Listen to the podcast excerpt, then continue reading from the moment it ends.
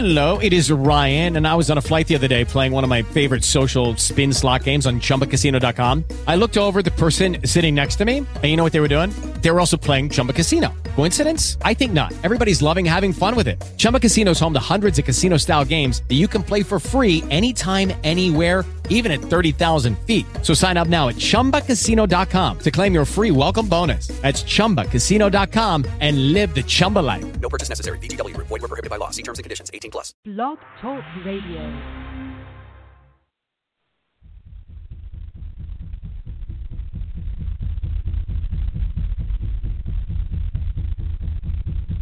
Welcome. You have activated all systems. Deactivation is not an option. You must find the truth. Things like dreams. If you don't stand for something, you might fall for anything. The end is where we begin.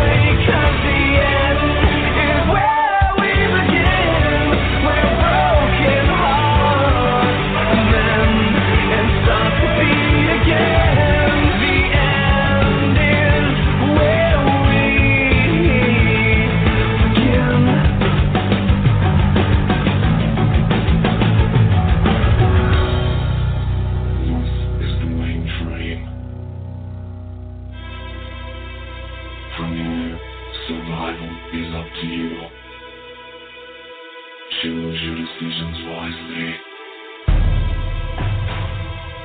Change starts with us. Remember, if you don't stand for something, you might fall for anything. Because the end is where we begin. Welcome, ladies and gentlemen. Welcome to this week's edition of the End Time Tribune, January the 20th, 2018. Boy, oh boy, have we got some things to talk about today, no doubt about it. Clinton, how has your hiatus been? It's been a couple of weeks since we did the End Time Tribune. How have you been, and what have you been keeping your eye on? You know, I've been good, and it's good to be back with you guys and talking about everything because, to be honest, I haven't stopped watching what's going on in the world. It's near impossible to turn off. And, you know, I'm sure as we talk about the broadcast, I mean, it's, you know, I think your starting gun is actually fired. Well, you know, I just seen this earlier this afternoon. It really caught my attention because the picture. Everybody knows that I watched news in the Middle East and Earth changes, of course. But this heavy dust storm that engulfed Turkey, Iraq, and Syria on January the 19th, turning the sky into what was obviously visually a blanket of blood, just absolutely just rattled my cage just looking at the pictures. Most of the pictures I got, I couldn't read because they were obviously, most of them were in Arabic. But, man, this stuff is getting real. And, you know, we had this past week, this fireball that exploded over Michigan and causes a 2.0 earthquake.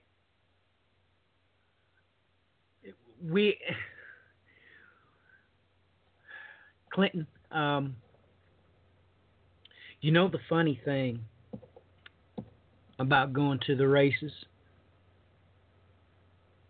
It's funny how, no matter how many times you've been there, every time the start gun goes off, everybody jumps. They can't help it. Just amazing to me.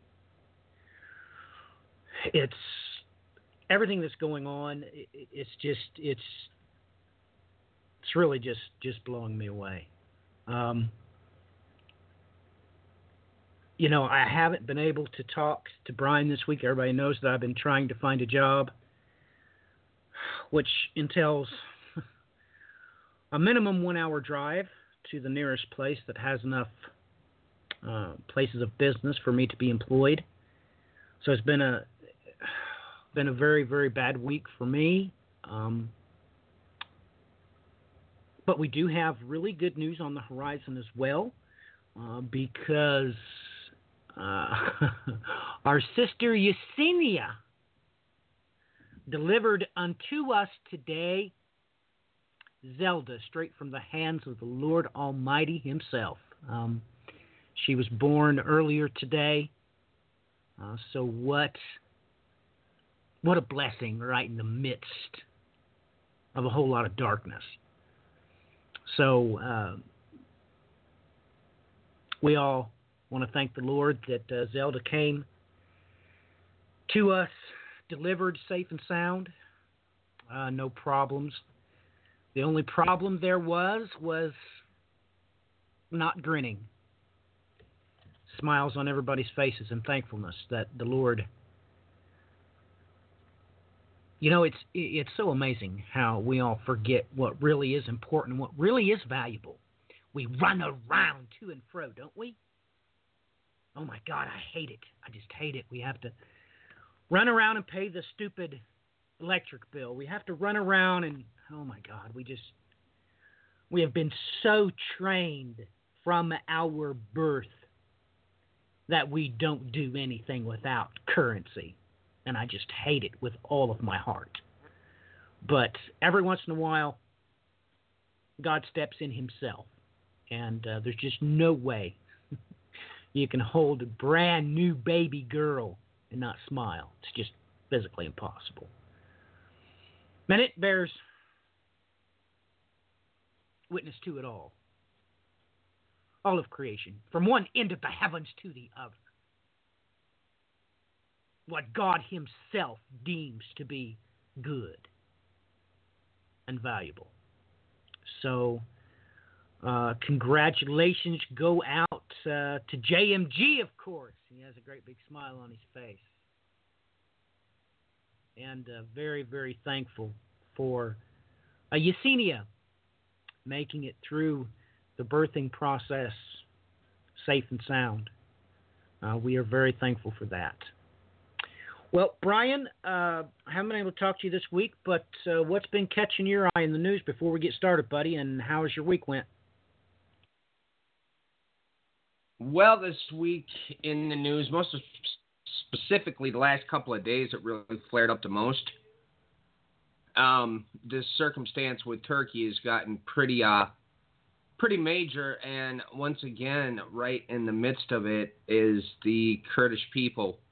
They seem to be nonstop at the heart of all sorts of things going on here throughout the Middle East. So we had the United States turn around, made their exact same comment they always make. Well, we need to focus on Islamic State, even though they've been announcing nonstop for at least 2 months that they've been kicked out of those areas. So it's getting crazy there and in a multitude of places. So,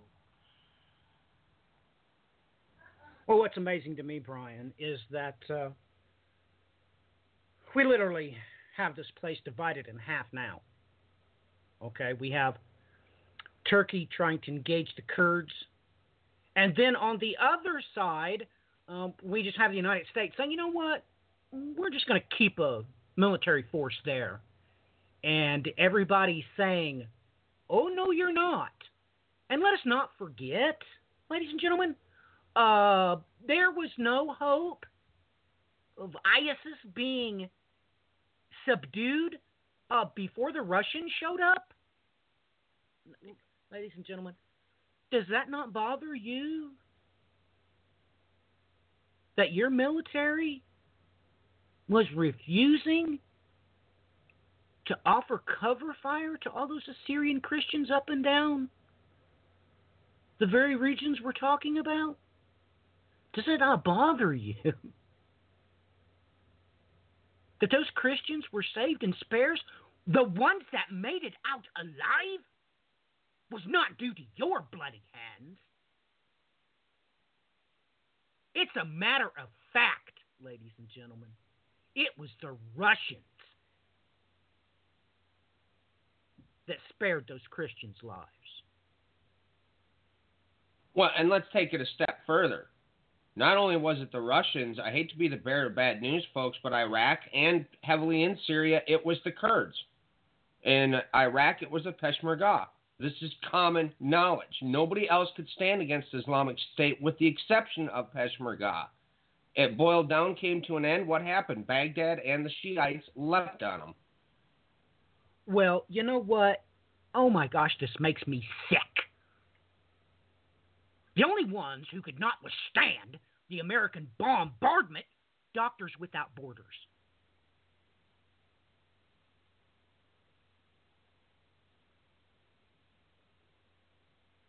Oh, my God, what have we become?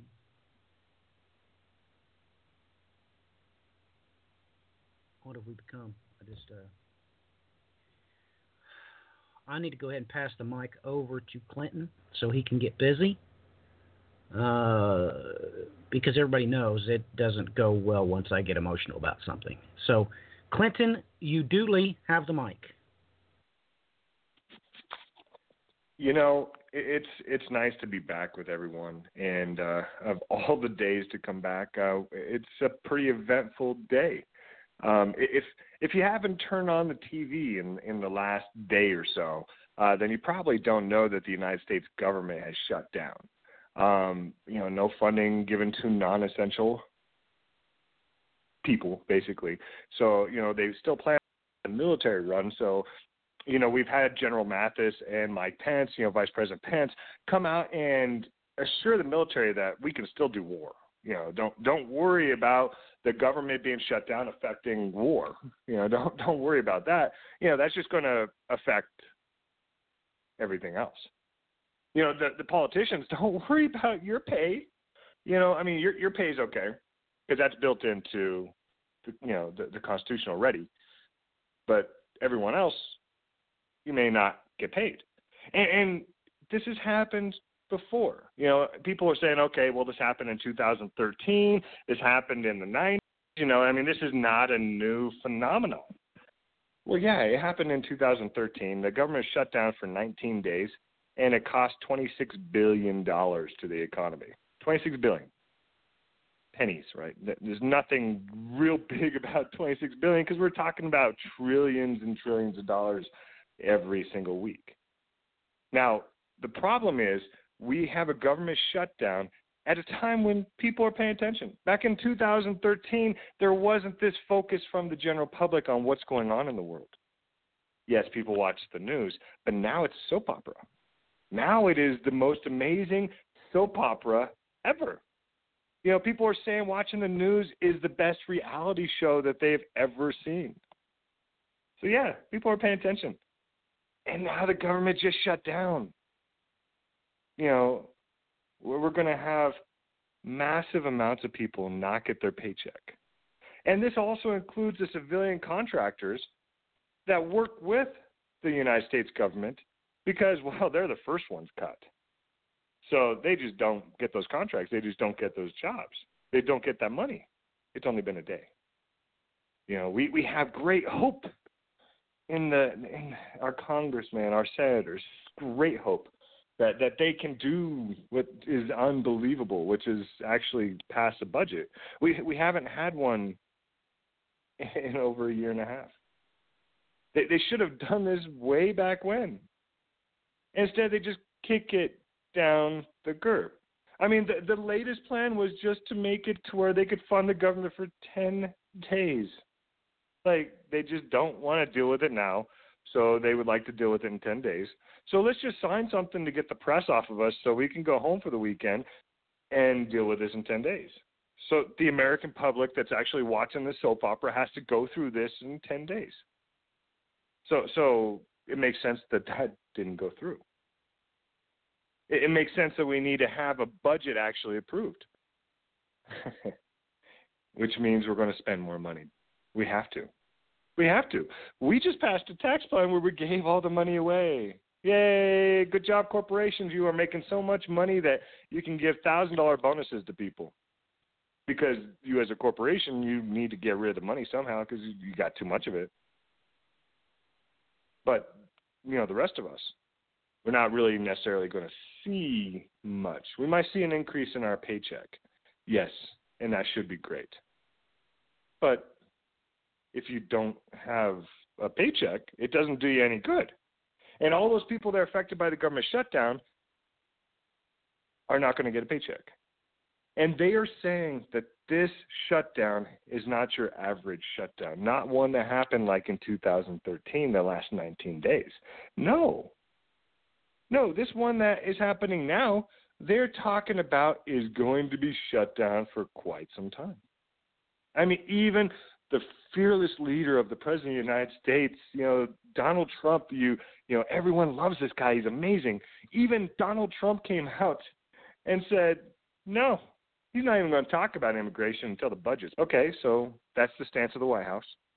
The Democrats say they're not going to pass a budget until we do something about DACA. So that's their stance. There's no middle ground. There's no budging on either side.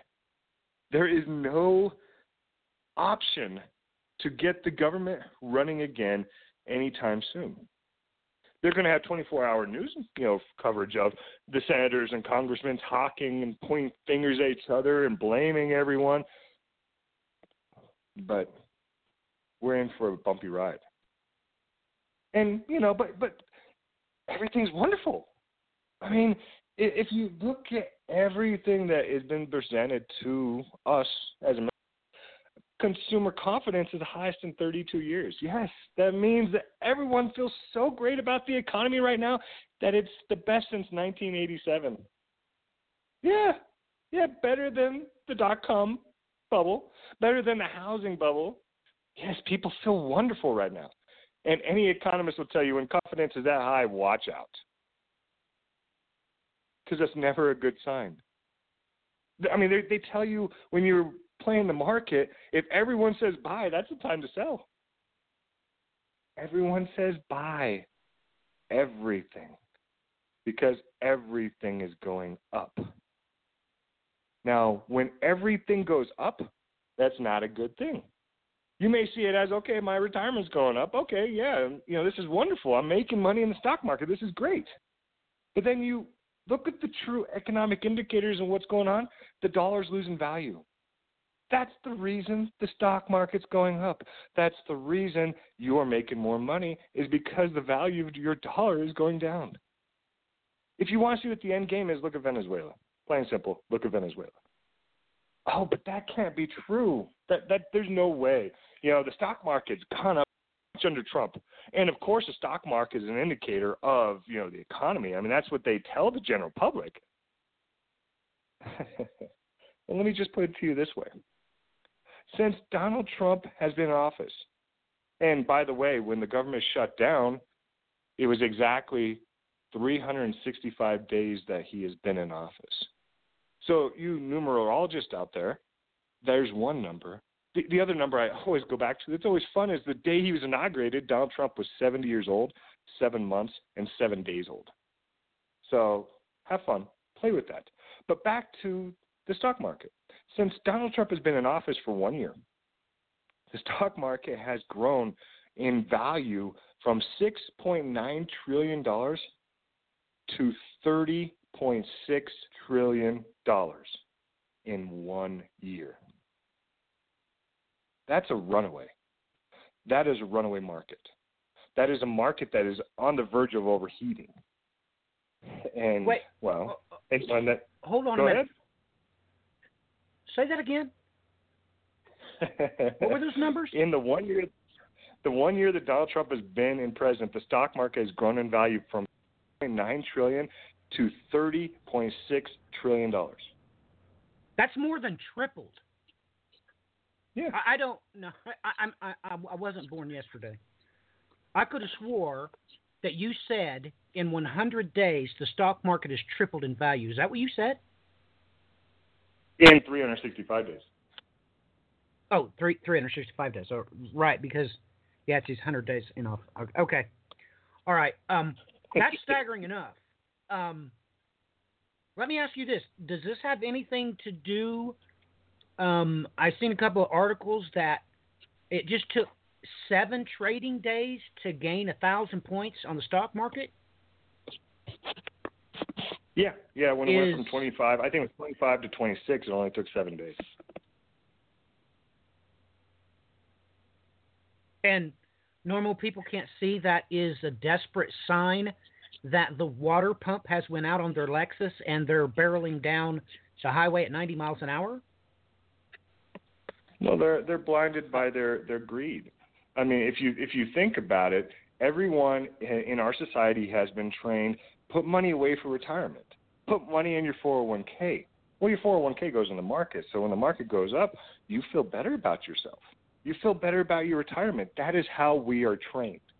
So why would anyone that's trained to feel good about making more money feel bad about it? It's counterintuitive to them. It doesn't make any sense. But that is the truth behind it. When you start making too much money in the market, it's the value of the dollar is going down. That is not a good sign.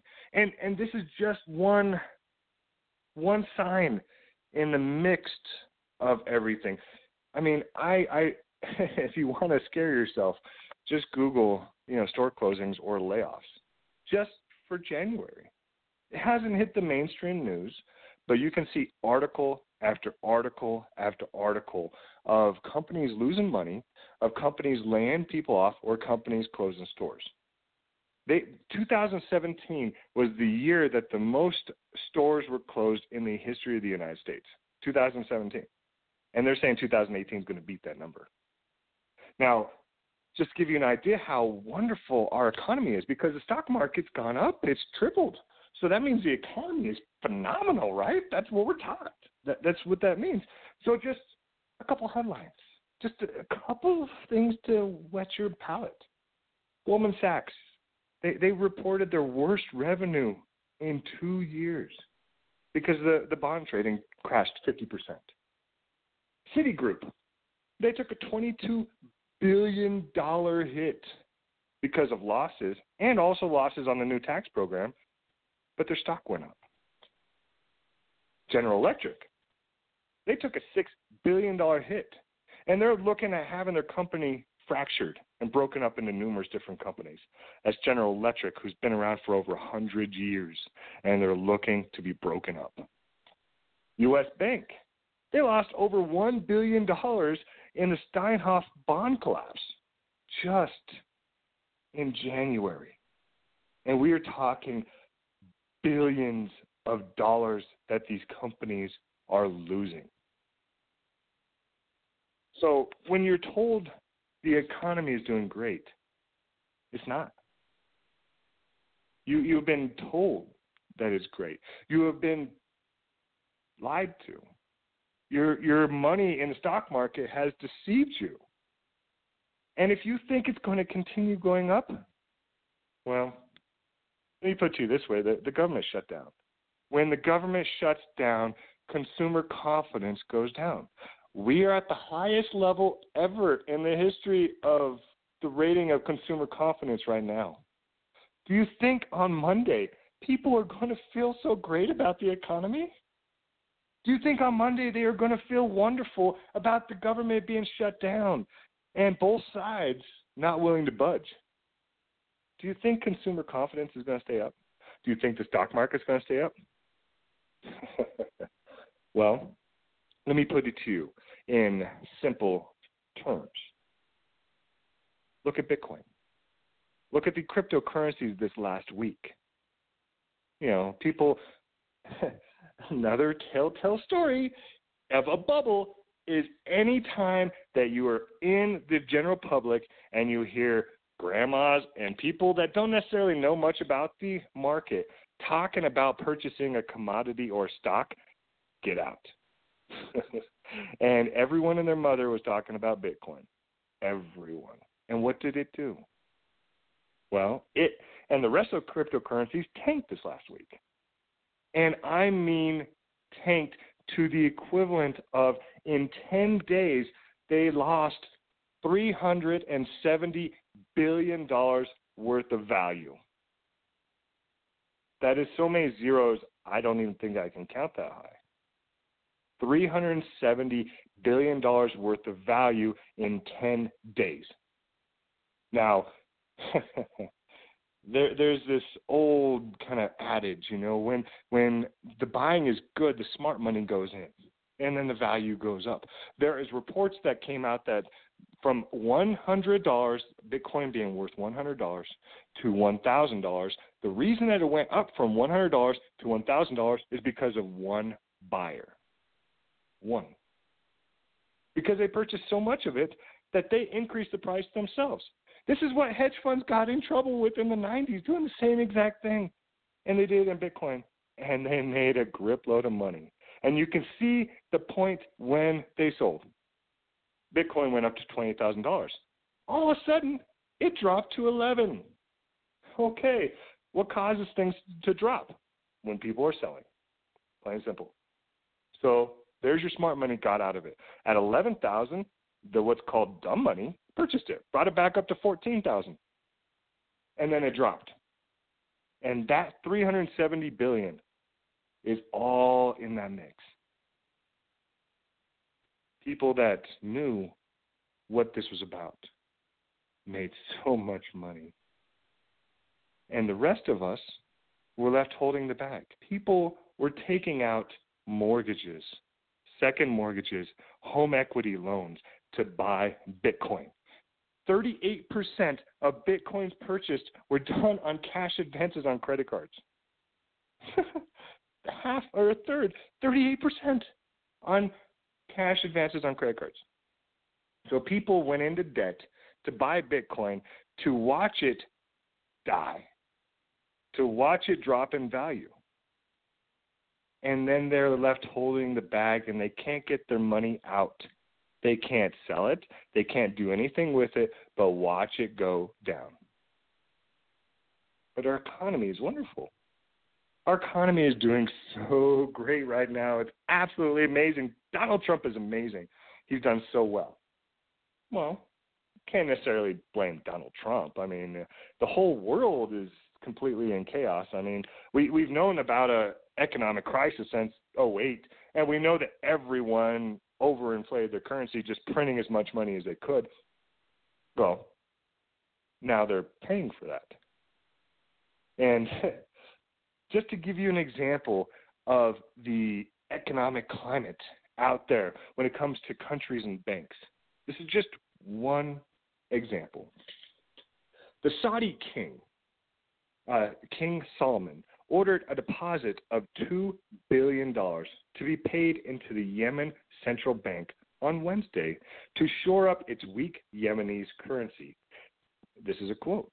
It is not a loan. It is a deposit, and the legitimate Yemeni government will not have to pay it back. Yemeni rial has lost more than half of its value against the U.S. dollar, and soaring prices may have put some basic commodities out of reach for many Yemenis. So basically, the Saudi king gave $2 billion to the Bank of Yemen to keep their currency afloat, because what's happening in Venezuela was about ready to happen in Yemen. And this is spreading. This is going to spread, this currency war that we are witnessing. And yeah, the cryptocurrencies play a role in that. We have talked about how these cryptocurrencies, how the crypto ruble, the crypto yuan, the petro down in Venezuela, how all of these countries are rising up in this cryptocurrency world, in this blockchain technology world. But the interesting thing is there are certain countries that are, in an essence, regulating the cryptocurrencies like the Bitcoin, the Ethereum. And those countries, those are the BRICS nations. Brazil, Russia, India, South Africa. And they have been trying to recruit, which is where Venezuela comes in. So we not only know that China and Russia have been stockpiling gold and silver, they've been buying it in droves for years. And the reason for that is they ultimately want to back their currency with gold, go back to the gold standard that the United States had after World War II. Why? And that's the reason why the entire world gave us their gold and went on to the petrodollar regime, the petrostar status, is because after World War II, we had the currency backed by gold. Plain and simple. We don't anymore. We haven't had an audit in Fort Knox in a long time. We have some pictures of some bars, but that's about it. Well, China and Russia have been building up their stockpile. The whole plan is they anticipate when the U.S. dollar crashes. And from what I've shown you, these companies are bleeding. So when the U.S. economy crashes, China and Russia plan on standing there as a legitimate option to the U.S. dollar. Well, that's if things go well. If things don't go well and the U.S. dollar crashes and the rest of the global currencies crash, which is a strong possibility because, well, the euro is crashing, and numerous other currencies are failing as well. Well, that's where you have the BRICS nations come in. That's where you have the petro come in. That's where you have this underlying banking system that has been developed underneath everything. So when it all falls apart, they're left as the only option. And, well, countries know this. They absolutely know this. I mean, you look at Germany, and some of you may not know that what's called an SDR, a special drawing rights. Basically what it is, it's a package of currencies, a basket of currencies that are combined that banks use to trade internationally. So instead of having just the U.S. dollar traded between banks, this basket of currencies is a combination of the big four, which is the dollar, the euro, the Japanese yen, and the British pound. Now, recently, the Chinese yuan got added to that. Now, Germany, this last year, they switched out $500 million of their U.S. dollar reserves into the yuan, and they are planning on increasing that. The rest of the world knows what's going on. The rest of the world understands that the dollar is going to fail, and they are seeing it. I mean, we have companies that are unable to get financing to remain afloat. And we're not talking about mom and pop companies. We are talking about major corporations that go to the bank that ask for a loan so they can make payroll so that way they can continue running. And if the bank doesn't give them a loan, that means they have to sell everything. Well, that just happened in the UK. And this is not a small company. This is one of the largest construction companies in the UK. They have 43,000 employees. It's Carillion. Now, they came in asking for financing, and the bank said no. Now, you can't really blame them because, well, their valuation was only $100 million, and they needed roughly $900 million to pay off their debt. So here's a company that has 43,000 jobs, 43,000 people, that owes $900 million, that only has $100 million in assets, and the bank said no. So this company is shutting down, liquidating, all those people losing their jobs. So what we are seeing is not just in the United States. It's everywhere. And it's escalating. And if you think that what we are seeing with this government shutdown is going to make things better, no. The entire world watches the United States. The entire world looks at us to lead them. And not just us, but our democracy to lead them. What kind of show are we putting on for them? That in the time that the entire world sees something brewing, sees rumors of wars everywhere, sees asteroids falling from the sky, seeing earthquakes. So there was a 6.3 in the Bay of California yesterday. There's earthquakes everywhere. That we have all these things happening, and we're not paying attention. We are not keeping our eyes open. We have something very serious heading our way. And I get chills speaking about this for the sheer fact that it horrifies me. What is going to happen with our immigration system in the United States is scary. And what I mean by that are these raids. These raids that are going to happen. They resemble the raids that happened back during World War II.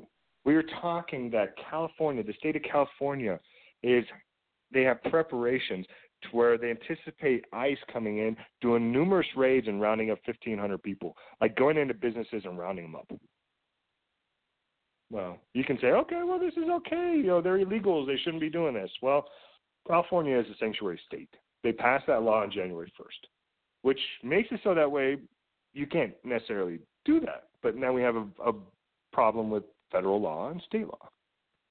So what is the state of California doing to try to combat these raids? Because what we know from World War II is, first, the raids go after the low-lying fruit, the easy ones to get. And then they go after the next group. And then the next group, and then the next group, and ultimately everyone's in a camp.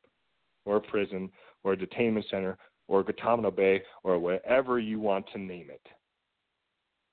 History has shown that. History has proven that. So what has the state of California done for the people that are worried there? Well, they actually came out.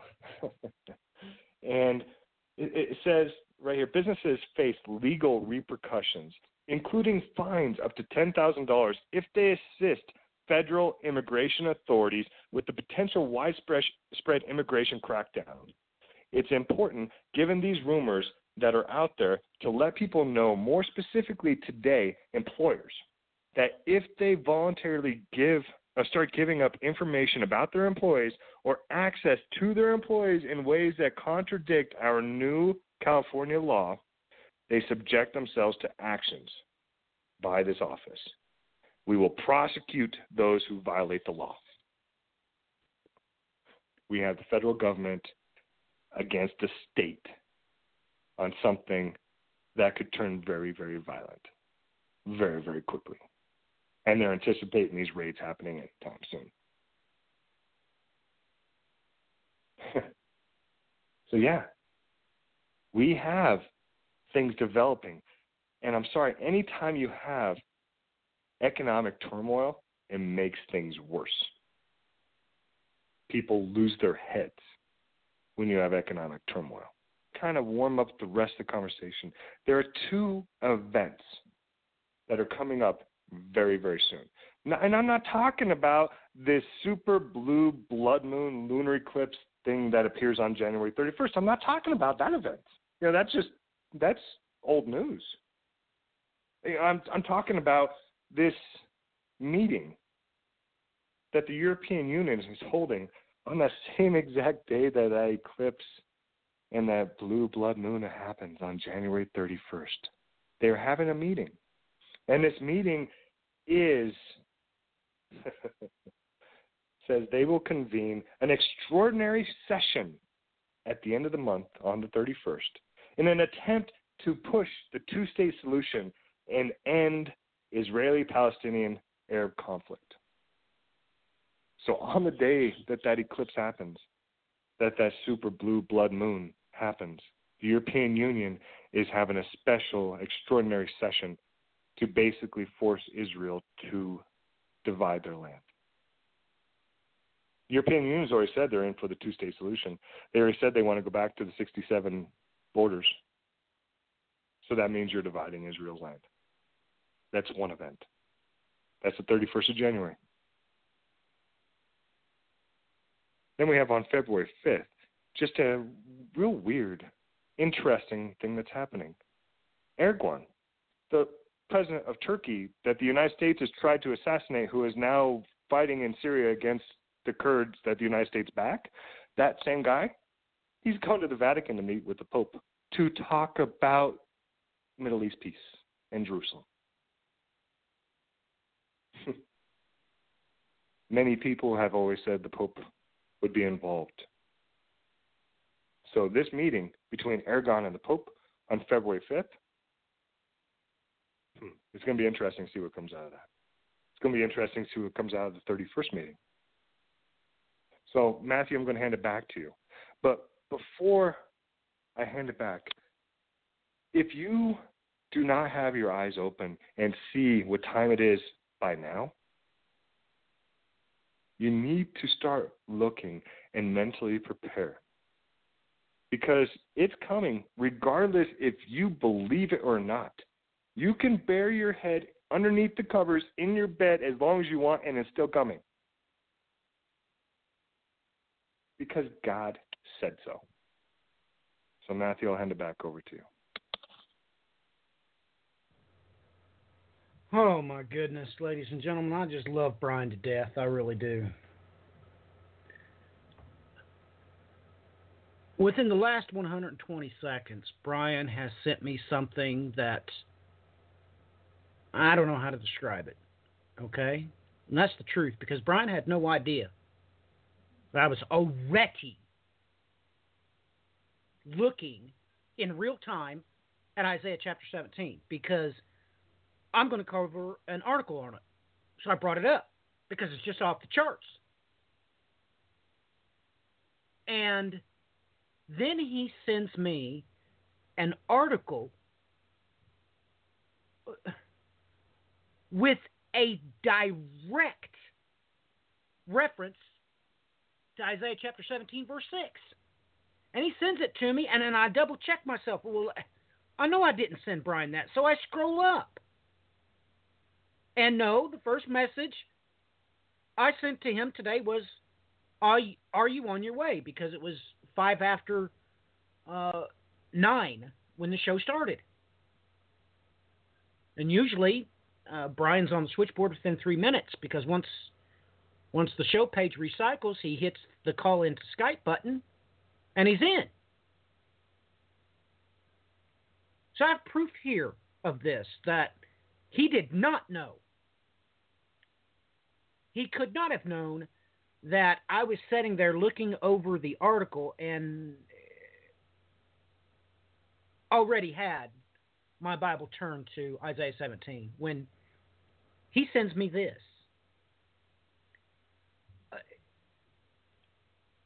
Oh my goodness, I sometimes this happens and I get excited, but sometimes I just shake my head. But anyway, this is what Brian sent me. Airstrikes pound series Afrin as Turkey launches Operation Olive Branch. Direct reference to Isaiah the 17th chapter, verse 6. And if you think the deep state don't know what that's a direct reference to, I would have to call you a little kooky, ladies and gentlemen, because the term in the mainstream mind of Americans of deep state originates way back in the 70s with, guess what? Yes, Turkey. Straight from Reuters. Turkey opened a new front in Syria's nearly 7-year-old war on Saturday, launching airstrikes against U.S.-backed Kurdish militia in Afrin province that raised the prospect of further strain on relations between Ankara and Washington. The operation, dubbed Operation Olive Branch by Ankara, pits Turkey against Kurdish fighters allied to the United States at a time when ties between Turkey and Washington, NATO allies and members of the coalition against the Islamic State, appear dangerously close to the breaking point. Me and Brian have been screaming that since the beginning. Why is Turkey in NATO? Why would ships positioned at Kittim raise alarm to him?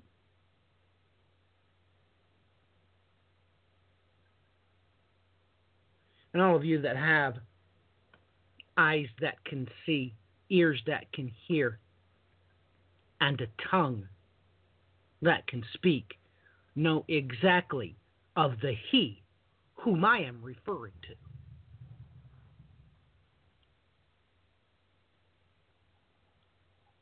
Let us go there. Revelation chapter 17 and verse 6. Absolutely amazing.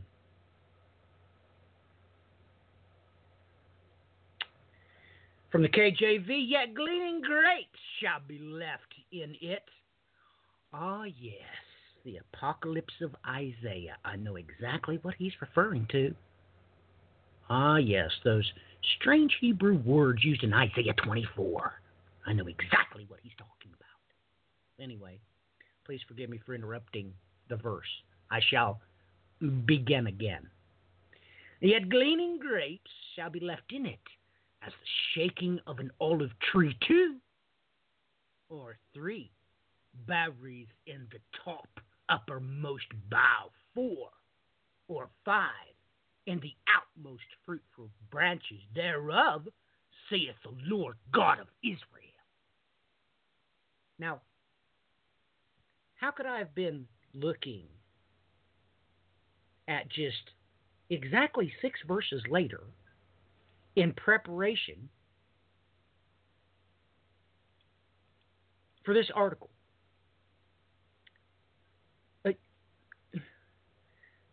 This is from the Big Wobble yesterday. And kudos go out to Gary. It's definitely some weird weather. 60 feet high waves pound the Oregon coast, smashing windows and damaging buildings. A man is missing, and coastal authorities were warning people to stay away from the beaches and cliffs as waves almost 60 feet high were pounding the Oregon coast on Thursday.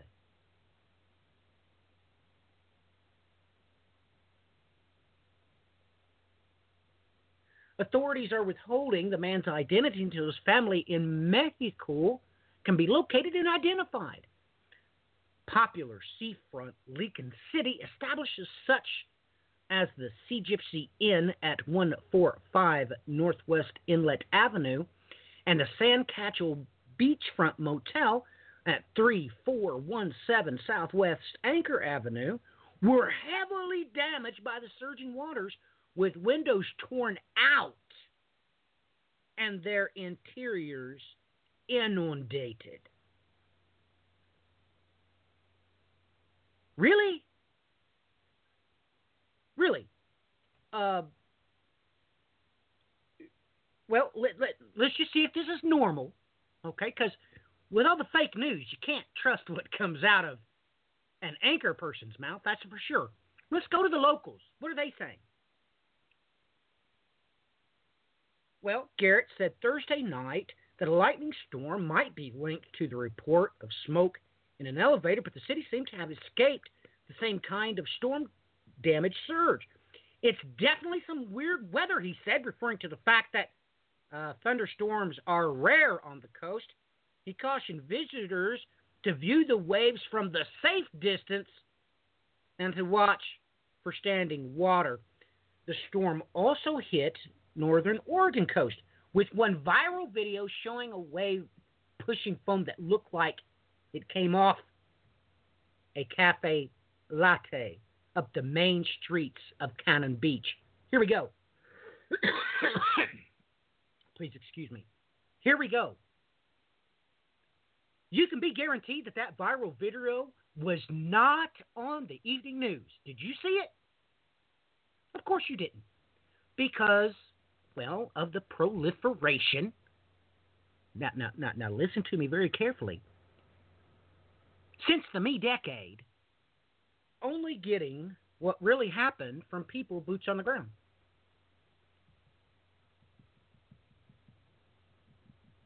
I mean, they get their iPhone out, they record it, and put it to Facebook.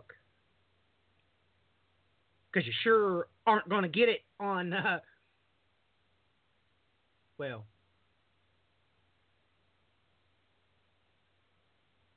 the nightly news. Consider Isaiah chapter 17 and the 12th verse. Woe to the multitude of many people. Ah, yes, I know what he's talking about. I know that phrase. I know those Hebrew words. Anyway, I did it again like an idiot. I shouldn't have interrupted God's word. Isaiah, the 17th chapter and verse 12. Woe to the multitude of many people, which make a noise like the noise of the seas, and to the rushing of nations, that make a rushing like the rushing of mighty waters.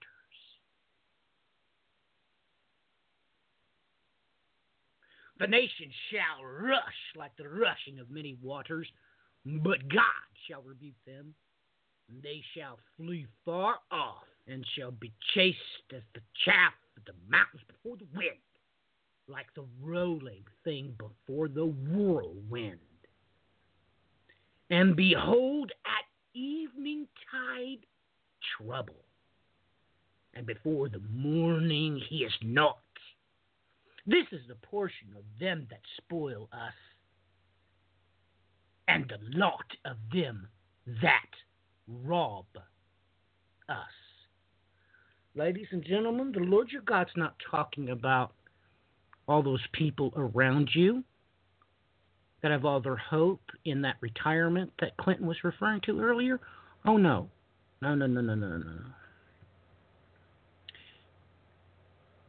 That's not who he's referring to at all. He's referring to your brothers and sisters that, just like you, they have their hope set in their redemption.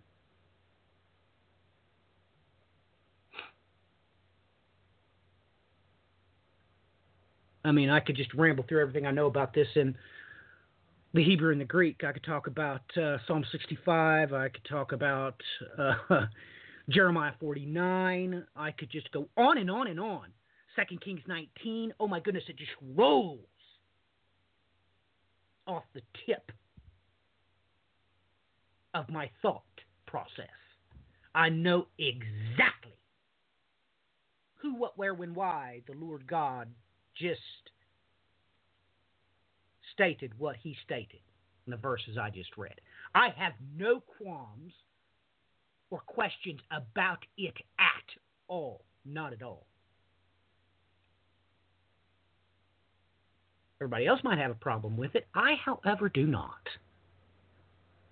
And this happening in real time as Clinton is making his exiting comments for Brian to be shooting me these links. And I'm sitting there, I was confused. Brian didn't know I was going to talk about the roaring of the seas and its reference. Oh, my Lord.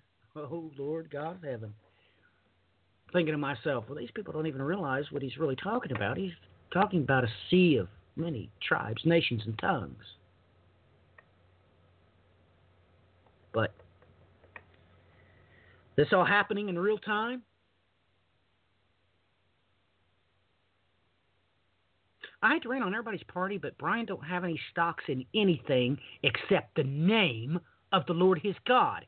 I have absolutely no annuities. None.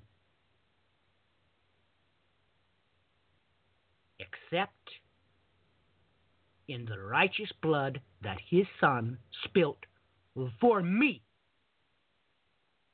Personally. Now that the Brian and I take stock in.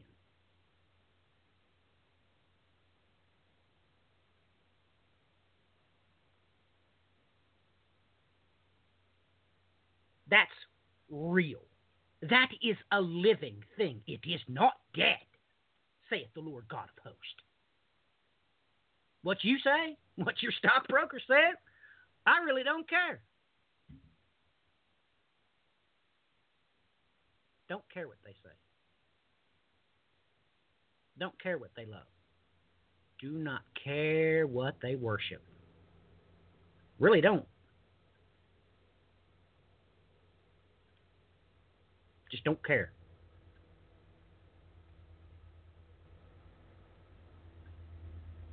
You know, ladies and gentlemen,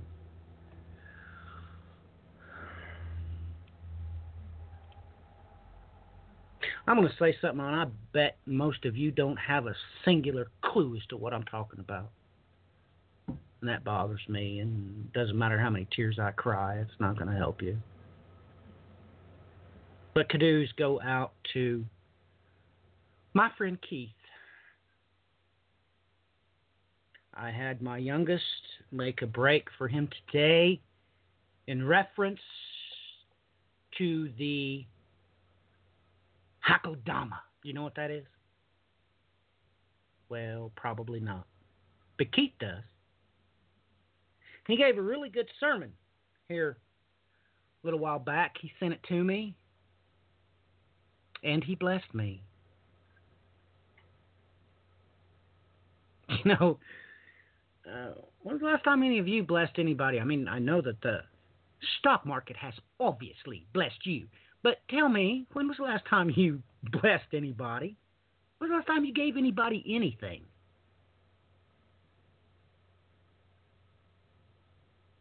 So, the cross references for Hakodama for my brother Keith. We'll be back in 8 minutes, 9 seconds. You are listening to the End Time Tribune. My name is Matthew Miller. Do enjoy.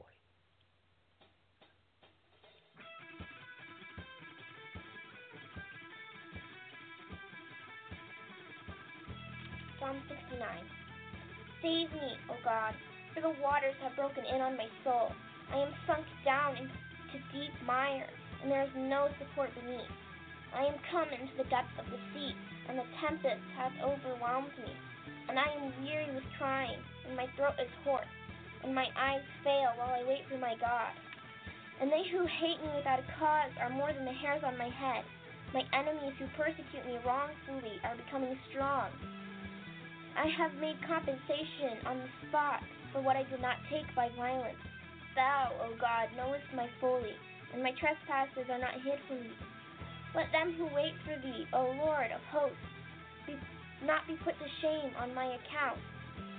Let not them be put to confusion for my sake, who are seeking thee, O God of Israel.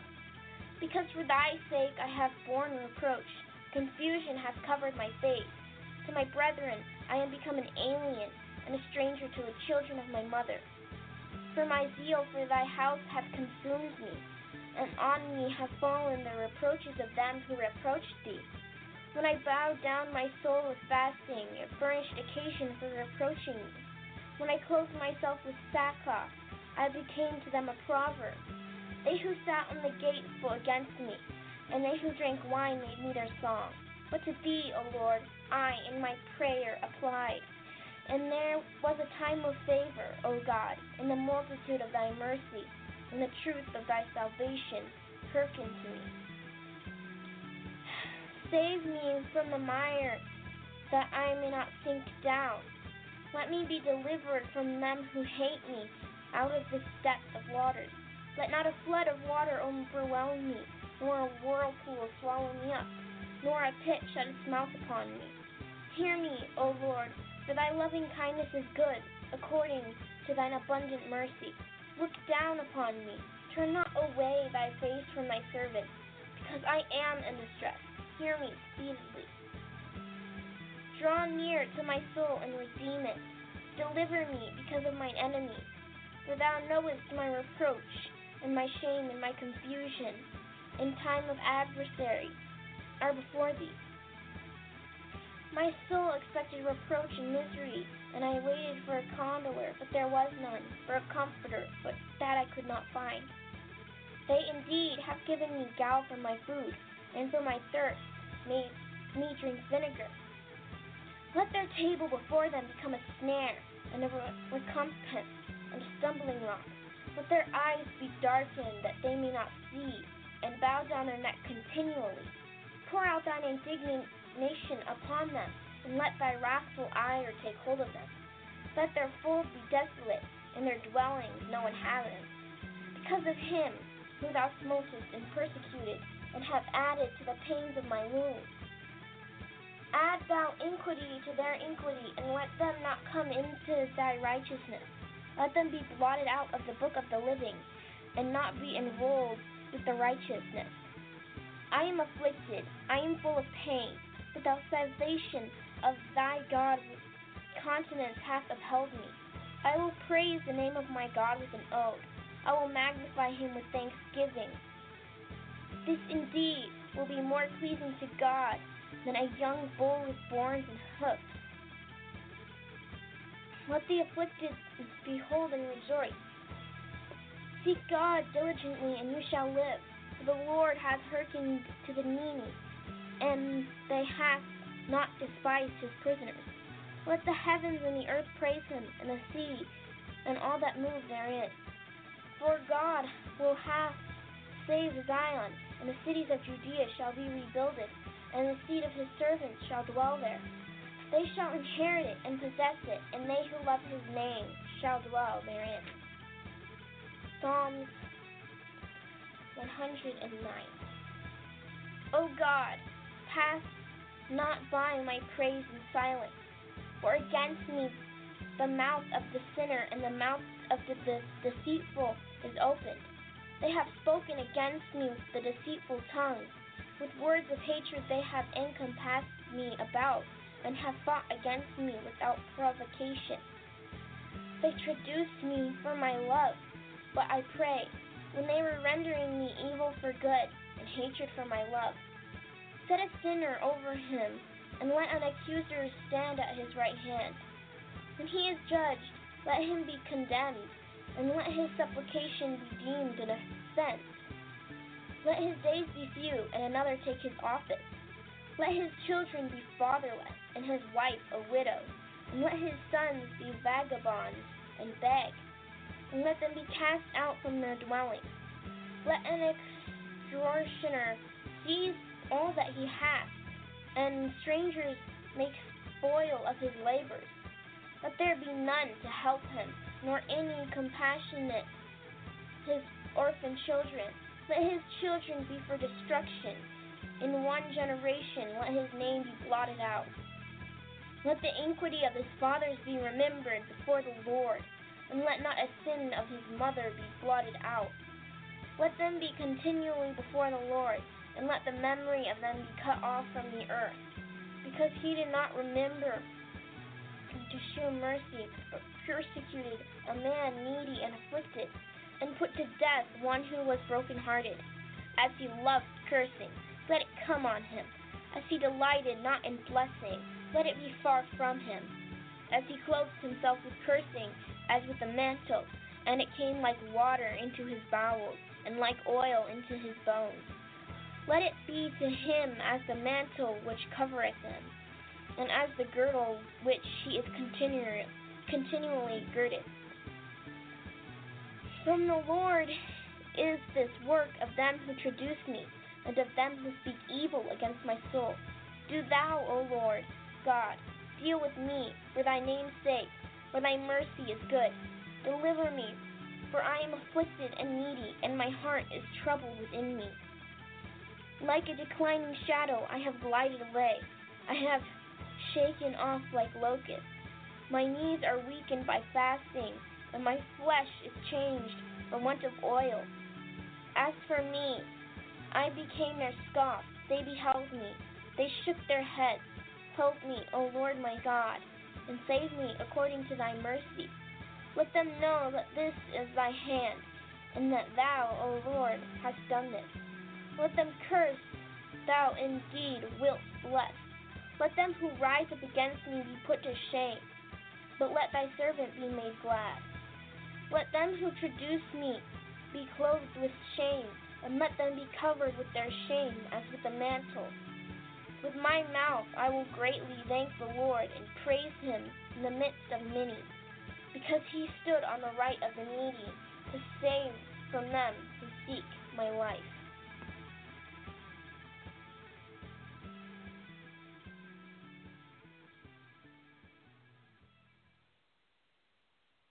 And welcome back, ladies and gentlemen. I will be taking the last portion here of the show, which I'm going to jump right in as quickly as I can here. All right, where do we begin with this?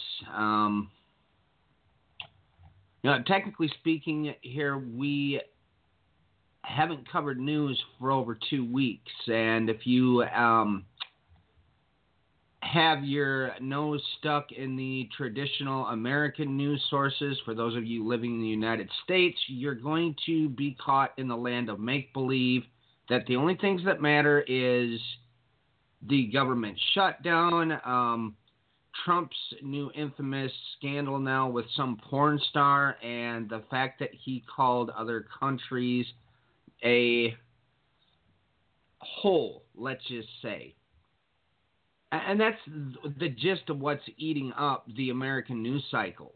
You know, you would think that there's not anything else important happening here, but that is completely and utterly so far out of touch with reality that it is ridiculous. Now, here's a story on a topic I've been trying to bring to everybody's attention quite a bit here for the last couple of years.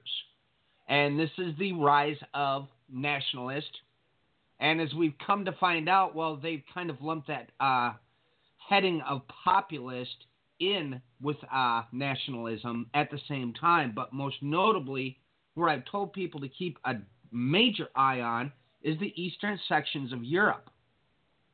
Guess what, folks? Bloomberg.com. Here's where turmoil is the new normal. Losing a prime minister or failing to form a government is not necessarily a sign of weakness for some leaders. It's been a tough week for some governments in Eastern Europe. One is struggling to get off the ground. One is about to get its third prime minister in a year, and another faces a parliamentarian debate on corruption. Rather than exposing the weakness of leadership in some of the European Union's youngest democracies, the apparent turmoil masked the strength of the populist strongmen who run the country. A Czech billionaire failed to form a cabinet, though he will remain in power and his popularity is growing. The leader of Romania's governing party got to pick a new prime minister after Mihai Tudor resigned following their feud.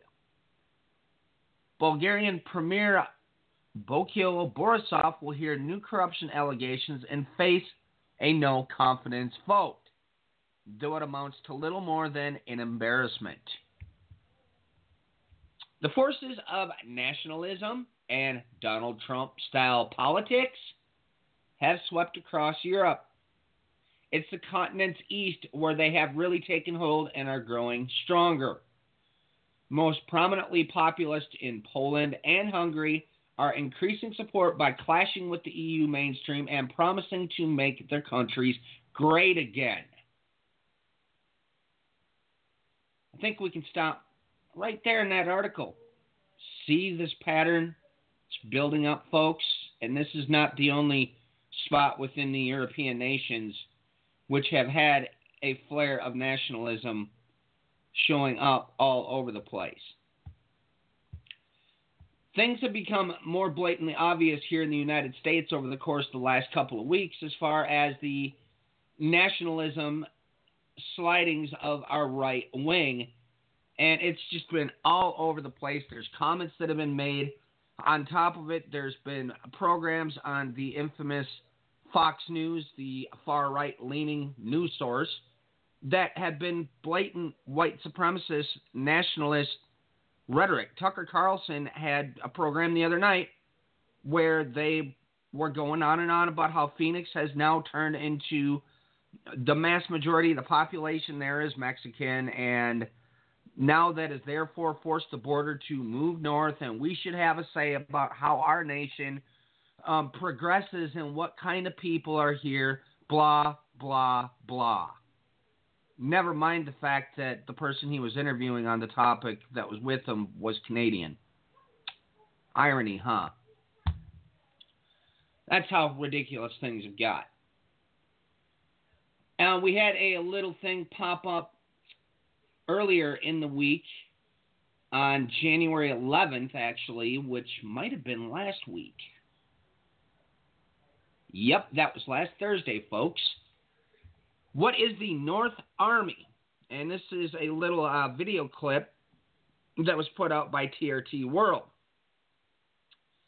North Army is the YPG in Syria, which the United States is in the midst of training a group of the Kurdish people there to do border defense. And this is what led to everything exploding now between Turkey when they started shelling Afrin. That kind of sounds familiar. Did people forget how World War I started? And then you see Syria warned Turkey, don't send planes into our airspace, we will immediately shoot you down. It will be a declaration of war against our sovereign nation. Well, guess what Turkey did? They started launching airstrikes in Syria. Pretty bothersome, I would say, folks, but they've called this army the North Army. Have we forgotten about Daniel 11? king of the north, king of the south. You know, yes, historically speaking, when it first time around the right, it was speaking of the Diadochi, of the four horns that broke off of Alexander the Great's empire after he passed on and didn't name any heirs to his throne. But we know this time around it's going to be a different thing.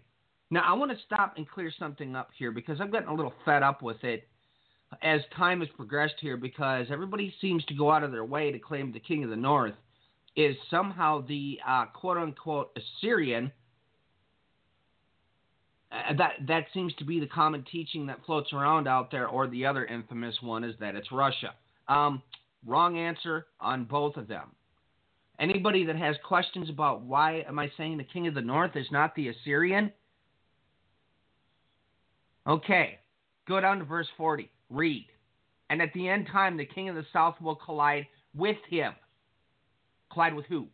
Well, the previous stanza is speaking all about the false prophet or the Assyrian.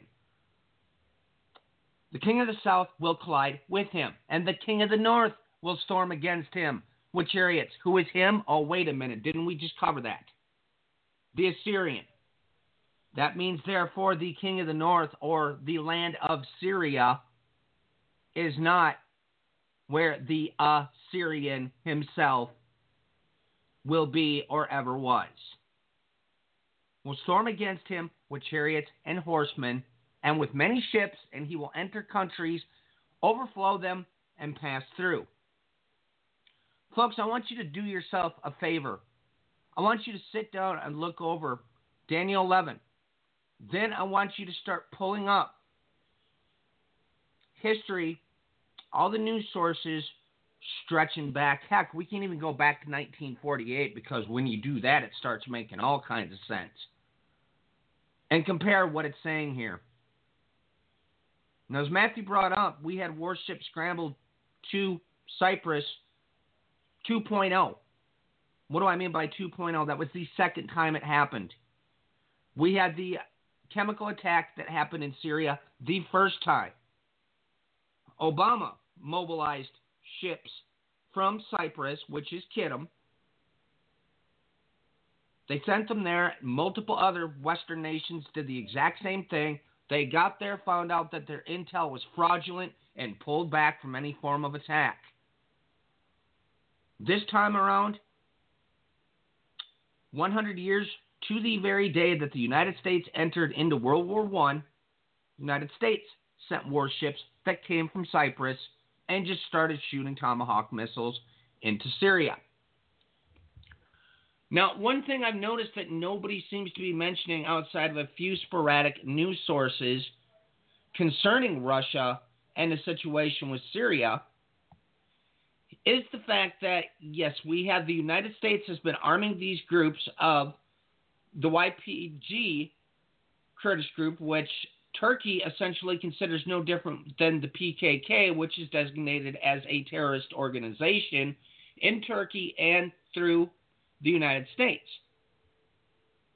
But what they're not telling you, and I've only seen this mentioned in a couple of news sources, is that in Afrin, this place where this army is supposedly being trained, that was going to be some 30,000 in strength for border security, they had to contact the Russians to tell them to get out of there, but the Russians are going, we weren't contacted, and secondly, we had not left. So not only is Turkey obviously going to be having issues with its NATO allies or with the United States, but this has also flared up tensions once again with Russia. And if people have forgotten, Turkey shot down a Russian warplane that it claimed entered its airspace, and then it turns out the recordings that were on file during the time that Turkey shot that down proved that that plane never entered Turkish airspace when they shot it out of the sky. This has caused massive tensions to go back and forth between Turkey.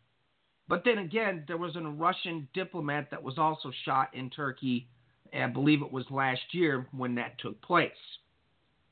So I've warned about this over and over and over again. Turkey does what they want to.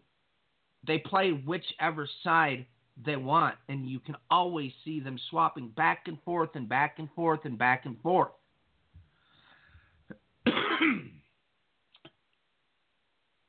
So this circumstance here with Turkey has been this newest Operation Olive Branch has been building since the 14th, when this announcement first was made. And, you know, Matthew had brought up Isaiah 17 earlier. Let me bring back to everybody's mind how Isaiah 17 begins. The oracle concerning Damascus. Behold, Damascus is about to be removed from being a city, and it will become a fallen ruin.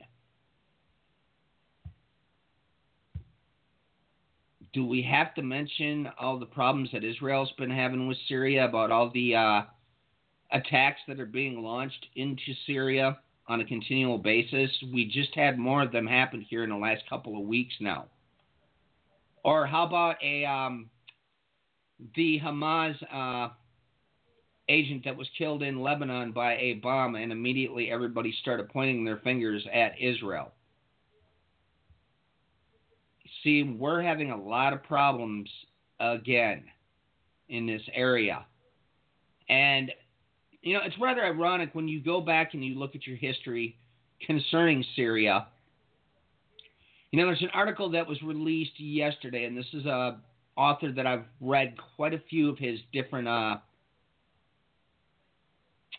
and ends here out of, just a second, let me actually pull up the article itself so I can give proper credit where credit is due. Erica, I believe that's Azusi, Zuesse. He's written several articles over here at Strategic Culture Foundation, or you can find that at strategicculture.org. Now, he's got this article entitled America's Deceitful Secret Support of Al-Qaeda, which, yeah, I think that's an all right title for this, but he really touches on what's been going on inside of Syria with all the coups that have been thrown there on a continual basis since the late 1940s and 1949. And yes, this has been going on nonstop throughout Syria. The United States has been overthrowing their government on a continual basis so that they can basically construct the U.S.-Saudi oil pipeline from Syria into Europe. And why is that? Well, the European Union is obviously one of the highest users of oil in the world, and then on top of it, now Asia is becoming one of the strongest markets for buying oil in the world. But that was the reasoning why they kept doing this. Over and over and over again, they've overthrown Syria. And then finally we had the Assad regime, which came in, which everybody, you need to understand that this is not a theocratic government that was in Syria here. This is a democratic government system. Theocratic, what do I mean by that? Well, a religious-controlled government. Like, for instance, Iran right now would be considered a theocracy, and if America keeps on its same path, it's not going to be much different. But what we have here with Syria has been going on since time immemorial. And if everybody remembers the infamous Axis of Evil comments that were made some time back, Syria was on that list, along with Iran, North Korea, just about every place that we've seen turmoil. And folks, let us not forget with the appointment of the new CIA head, Mr. Bought and paid for by the Koch brothers, Mike Pompeo, stated blatantly and flat out, we are going to go back to our old militant ways of the CIA from back in our earlier days, meaning full-blown coups, Iran-Contra, you name it. So this is what we've had going happening in Syria, but I want to pull everybody's attention to a comment that he makes in this article that caught my attention last night, because we've been seeing this happen. The U.S. had encouraged Turkey and Iraq to mass troops along their borders with Syria. This is in the past, folks. Eisenhower gradually edged away from the provocative scheme, but the Turks refused to demobilize the 50,000 troops they had massed along the Syrian frontier. Folks, doesn't this kind of strike everyone as familiar? Didn't we have troops massing on Iraq's border not long back? Yeah, we did. And we've got the Kurds are stuck in the middle of all of this.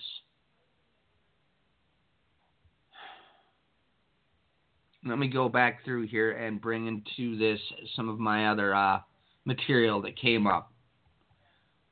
Now, this is an article, obviously, I usually will not post these on the social network because, well, trouble will ensue afterwards. But this happened again, folks, this week. The Israeli settler movement. If you are unfamiliar with what that is, I advise you go out and look that up. They have been causing a lot of trouble throughout various areas within Israel for quite some time, mainly areas settled by the Palestinians and forcefully coming in and taking over those areas. These protests have been happening for a very long time. Well, a report this week came out. Israel settlers storm Al-Aqsa Mosque under military protection. And if there's any doubt in what they say, well, unfortunately, they also included a video of it happening. This is not the first time this has happened as of lately. And in the midst of all the controversy that is going on after Trump made his infamous declaration of Jerusalem being the capital, and then the embassy move as well. This happening is just asking for trouble. But not only that, this Israeli settler group also, on top of it, attacked a school in Bethlehem earlier in the week as well. They attacked a Palestinian school in Bethlehem. Folks, keep an eye on them. I've brought them up before. This will not be, I suspect, the last time that they will come up either. And, okay, this is the article concerning when this first broke on last Sunday on the 14th of January. U.S.-led coalition helps to build new Syrian force angering Turkey.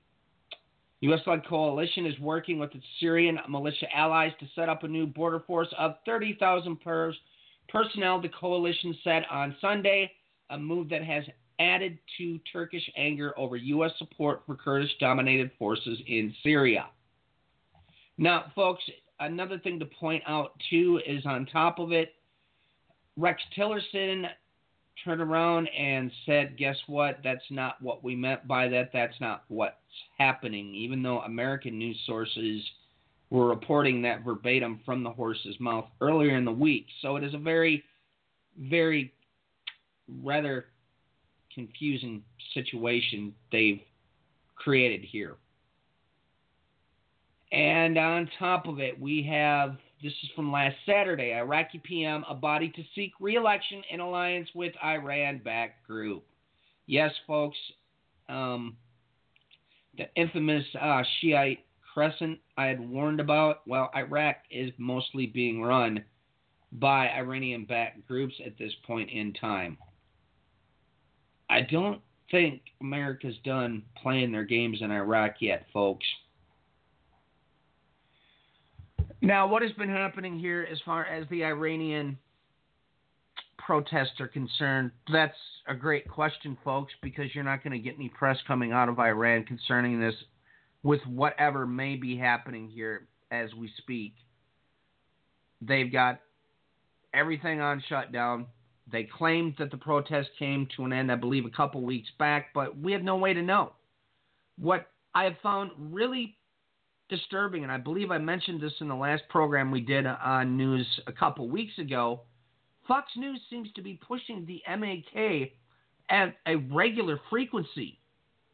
They released another article this week about the MEK, which the Mujahideen, I believe it's Al-E-Khalq, or the National Resistance to Iran, NRIC, I believe, off the top of my head is the name of that group. They were designated as a terrorist organization at one point in time, essentially, you know, when they were overthrowing the Shah with the CIA coup. The first time around the ride, of course, they came in and started shooting away. When the Ayatollahs came to power, they did the same thing. They came in and started attacking. Then all of a sudden they decided they're going to switch sides, and they decided to fight with the Iraqi army against Iran in that war. So they were labeled as terrorists.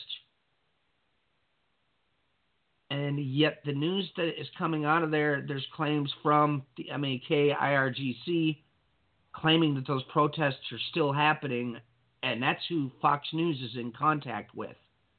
And they're mainly one of the only American news sources that you see pushing them over and over and over again. Folks, you need to find out who these people are, because it's excruciatingly important, and they're happening. They're being brought up on a continual basis inside of Iran. All of the supposed documentation, the intelligence concerning the Iranian nuclear program came from that group. That calls all of that intelligence into question immediately. But in the West, nobody asked the important questions concerning that. Everybody's just looked the other way, even though they've forgotten that according to their beliefs in Iran, as far as Islamic law is concerned, they're not to use chemical or nuclear weapons. Now, does that mean that the Islamic Revolutionary Guard might not do something like that? Or maybe, yeah, we've got factions within factions within factions working inside of Iran. But nonetheless, again, that's an important detail that the West just, well, they swallow up everything that they put out in the press, and nobody questions it. On top of it, during the midst of those Iranian protests, this was released on the 14th, last Sunday. Dual national arrested in Iran during unrest, says a judiciary. Article goes on to point out that basically he's a dual national. They wouldn't say what nation. They said he was European of origin, and they claimed he was working with the intelligence agencies. Okay, I brought up this article earlier. Like I said, bomb wounds Hamas member in Lebanon. This came out last Sunday again. Target Mohammed Hamdan was not a publicly known Hamas figure in Lebanon. A statement from Hamas, the Islamist group that controls Gaza, confirmed he was a member of the group without detailing his role, and said initial indications suggested Israel was behind the bombing. There was no immediate comment from Israel. Once again, Trump accuses Russia of helping North Korea evade sanctions, says U.S. needs more missile defense. Rather lengthy article here written by Eric Margolis at ericmargolis.com. Trump turns on Pakistan. A lot here, folks. Just type that in and go read that article. Rather important. Thousands protest against Austrian government shift to the right. January 13th. That was last Saturday, folks. This is a real interesting story that came out of timesofisrael.com. And, you know, I think it's maybe important to also point out the fact that the United States government released a fraudulent document concerning terrorism on U.S. soil this week. And the amount of people being prosecuted for terrorism, they forgot to kind of mention that many of these people were arrested in other countries and brought to the United States to, well, Guantanamo Bay, most obviously.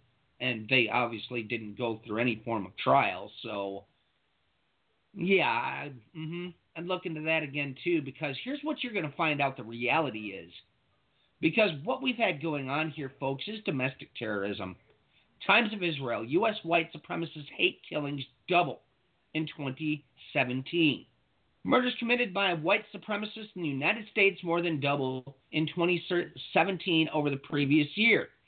And they were responsible for 18 of the total 34 extremist-related killings in the country, according to a new Anti-Defamation League report.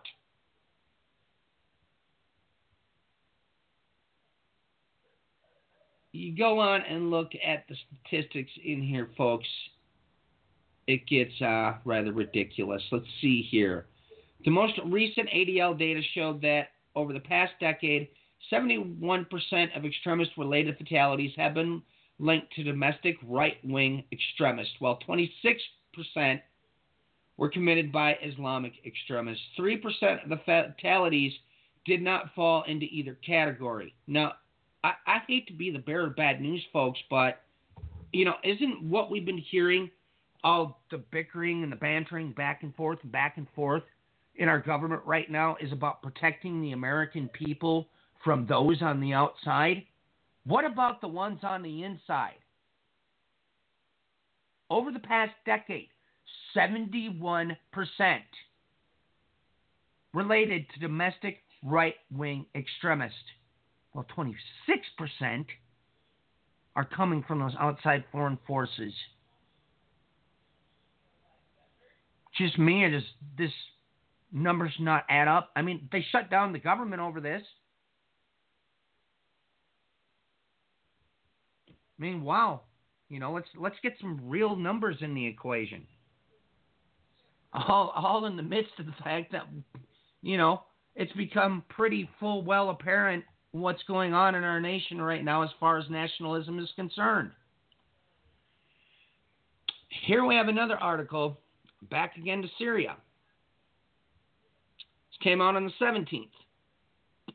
U.S. signals open-ended presence in Syria, seeks patience on Assad's removal. Well, folks, it's sort of been established that supposedly Trump stated that they were going to back Assad staying in power. So, what is this? United States on Wednesday signaled an open-ended military presence in Syria as part of a border strategy to prevent Islamic State's resurgence, paved the way diplomatically for the eventual departure of Syrian President Bashar al-Assad and curtail Iran's influence. Anybody get the indication? Oh, that's right. We thought this war was boiling down. No, it's boiling back up again. And this is what I referenced earlier, where Syria stated they will shoot down Turkish fighter jets in Afrin if Afrin operation is launched. The Syrian regime is fully prepared to shoot down any Turkish fighter jets over its airspace, a senior official told reporters as he warned Ankara against any plans to launch an operation against the Kurdish-controlled city of Afrin. Had this roll out in the news, I believe yesterday. China is a disruptive force, U.S. Pacific military chief says. Everybody keep in mind that a national security document, which was just released in the last few weeks, that pretty much put Russia and China at the forefront of their new national security policy. This on top of it is why they're trying to get so much money dumped into the military as we speak, because they want to modernize the forces even more so and make it stronger, so that they can curtail China and Russia. stating they need to stay out ahead of them, technologically speaking, and force of manpower, and so on and so forth. Folks, a map came out not long back, I believe it was Loblog that released it, about how much the world is embroiled in war, most notably by the United States, where they've got bases, where they have active troops throughout the entirety of the world, from Middle East, Indonesia, all sorts of places, Africa. You see the big piece still missing from the equation to embroil the entire world in full-blown war. Well, they've got to hit Central Asia, folks. And they're getting ready to light that fuse. I mean, when you have multiple security documents stating that very same thing, when you've got, I believe it was James Mattis releasing a document this week within the last couple of days stating the same thing. They're getting ready for war, folks. All right, I covered that already. Had this come out of the Times of Israel, I believe this was last night or early this morning. Arab MEK calls Pence dangerous. Messianic will boycott his Knesset speech. He goes on to basically state that he's a dangerous, Pence is a dangerous man with a messianic vision that includes the destruction of the entire region, he also said. You know, seems to me this guy might know what he's talking about. All right, that's covering more there on Syria. We had a rather, well, most of these articles seem to be rather lengthy over on allmonitor.com. Experts examine Erdogan's continuing escalation in Syria. They go on in here to speculate on what in the world is going on, why all of a sudden he's back and forth and back and forth on everything concerning Syria. At one moment, you know, they're involved in the Astana, Kazakhstan, Sochi peace talks that have been happening with Russia, Iran, and Turkey and Syria. And yet here's Turkey going in and leaping on the Kurds. He's on top of it. He's stating that Assad needs to be ousted now, even though he said he had to stay in. Now that's two leaders that have done this. Why is this happening? One of them goes on to point out here, maybe it has something to do with him meeting with the Saudi Arabian kings not too far back, even though that's kind of a little strange. Yeah, folks, go out and find this article. It is rather mind-boggling. There's a lot going on in this situation. And, yep. Here's the article I just referenced a moment ago from January 19th. Mattis warns of growing threats from Russia and China. Defense Secretary Jim Mattis said Friday that America is facing growing threats from China and Russia and warned that the U.S. military's advantage has eroded in recent years. Mattis's assessment came as he unveiled the Pentagon's vision for the future, detailed in a document called the National Defense Strategy. We face growing threats from revisionist powers as different as China and Russia, nations that seek to create a world consistent with their authoritarian models, Mathis said. Folks, I really hate to be the bearer of bad news. Russia's no longer a communist nation. Why are they calling them authoritarian? I already covered that. And I think that pretty much sums it up, at least for the time. So I'll hand this back over to you guys in the meantime. Good stuff, Brian. Good stuff. You know, let's get Clinton on here for comments. I mean, everything you had to share, Brian, was just beyond the pale. We're going places we can't come back from.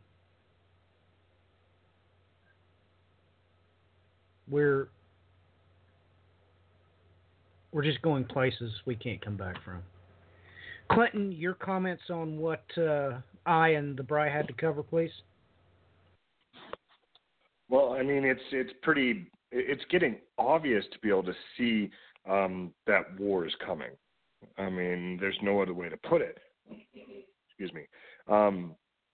This whole change in what the Pentagon came out, when Mattis came out, I think it was yesterday or the day before, where he said that the strategy is changing away from the United States focusing on terrorism to the United States is going to start focusing on China and Russia.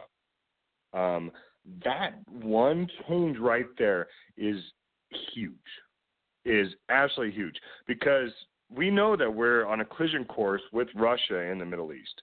We know that we are on a collision course with China, either in the South China Sea or Taiwan or Korea. We know that. And now the Pentagon officially came out and said they're ready to do it. I mean, that is huge. That is absolutely huge. And the way that Brian's laying out everything in the Middle East is showing that what's going on with Turkey and Syria right now and the Kurds, that is going to be big.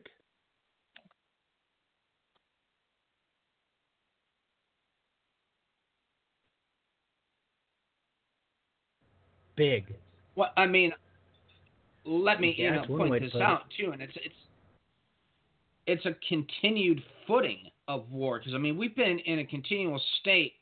Well, and a continual state of war has been happening since World War I, but nonetheless, the United States since good grief, I mean, heck, we can take it back to even 1979. We could go back to the Cold War. I guess there's really no end to the United States in meddling in foreign affairs since the end of World War II.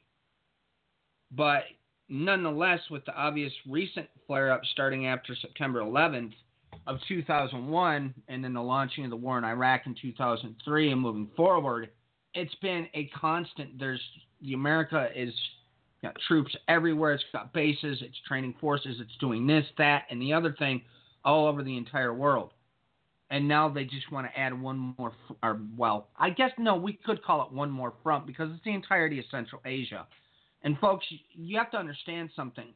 North Korea is the absolute perfect pivot point to start a war with Russia and China, because it borders both of them. They attack North Korea, causes problems, that moves to Russia, moves to China. It's the perfect instigating point, but not to even mention, even if they do it with Iran, it's still the perfect instigation.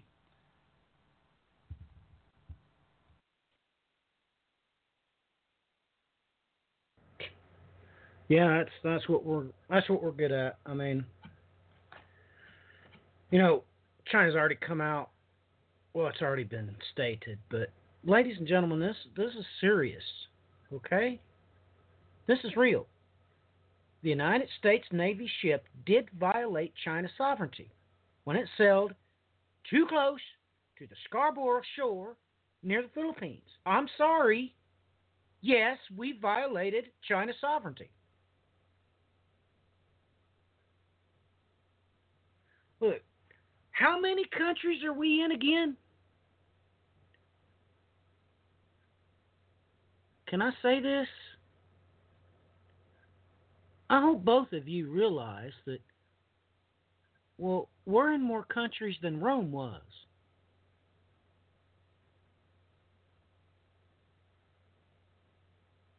No, really. Here, forget about war on the ground. What about war in the heavens?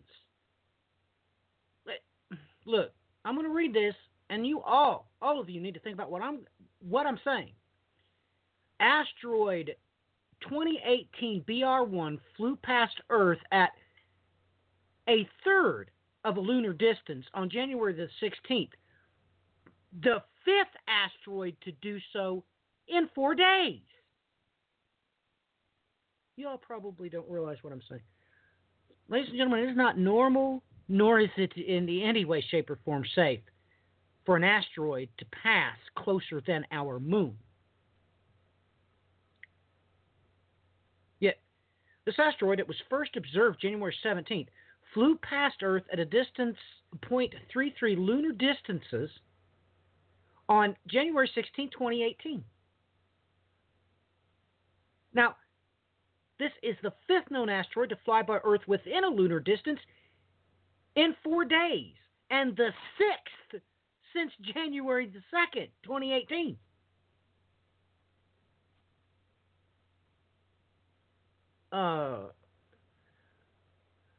Ladies and gentlemen, I do hope that you have the wherewithal to be worried.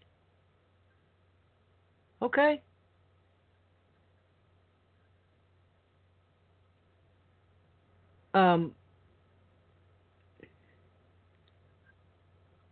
You need to understand that this asteroid, it's been reckoned to be somewhere within 10 to 24 feet in diameter. It went past us at 8.8 kilometers per second. 8 kilometers per second. On the low side, that asteroid at 10 feet in diameter. Oh, ladies and gentlemen, you better hope that its iron content wasn't too high, because it would have took out way more than this article is sharing with you. Ladies and gentlemen, I said 8 kilometers per second.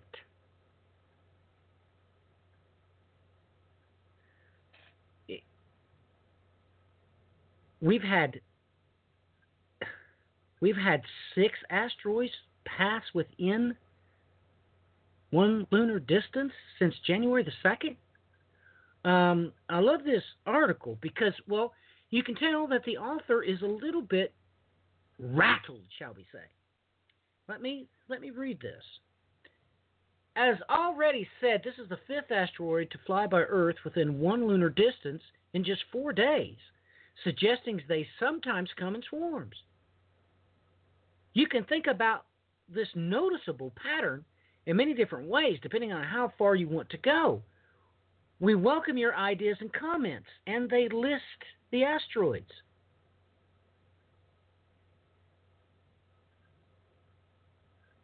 Now, we welcome your ideas and comments. Well, I hope to shout, because I never remember, me and Brian have always commented on the End Time Tribune when we had any asteroid come within a lunar distance. And I never got a chance to mention these because they all happened since our last broadcast for the End Time Tribune. So you all are worrying about, war on the ground. You might want to be worried about war in the heavens. Ladies and gentlemen,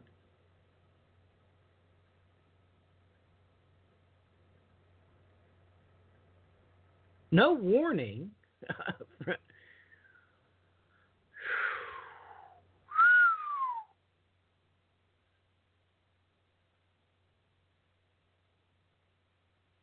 You know why you didn't have any warning? I'll tell you why. Because the higher the iron content, ladies and gentlemen, the less the albedo for the asteroid. It was too dark. That's why we couldn't see it.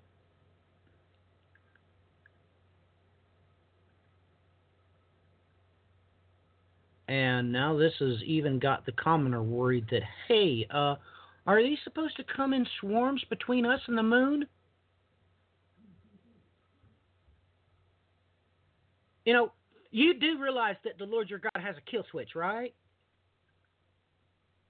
Built into not only you, and yes, no, really, I did mean you, and every single thing he's created.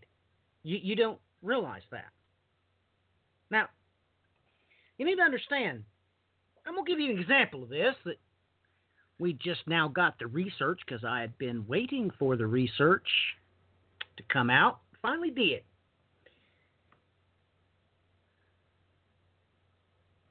In 2015, 200,000 endangered antelope just dropped dead in Kazakhstan. Yeah, 200,000 of them just dropped dead as a hammer. All this time goes by, and we just now get the research released. Here, let me give it to you. Let me explain to you about all the many kill switches the Lord your God has in everything he's created. They were killed by bacteria, but that bacteria was present and always harmless in the animals' bodies before the massive die-off, but became deadly because of unusual changes in the temperature. Oh, and you think that the Lord your God don't have such mechanisms in place with, I don't know. Let's talk about the American beef industry, shall we?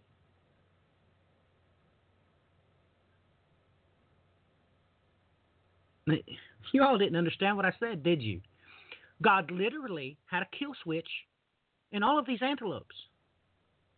The kill switch was always there. Now, when have you heard bacteria always being present in an animal species and it being activated solely by temperature?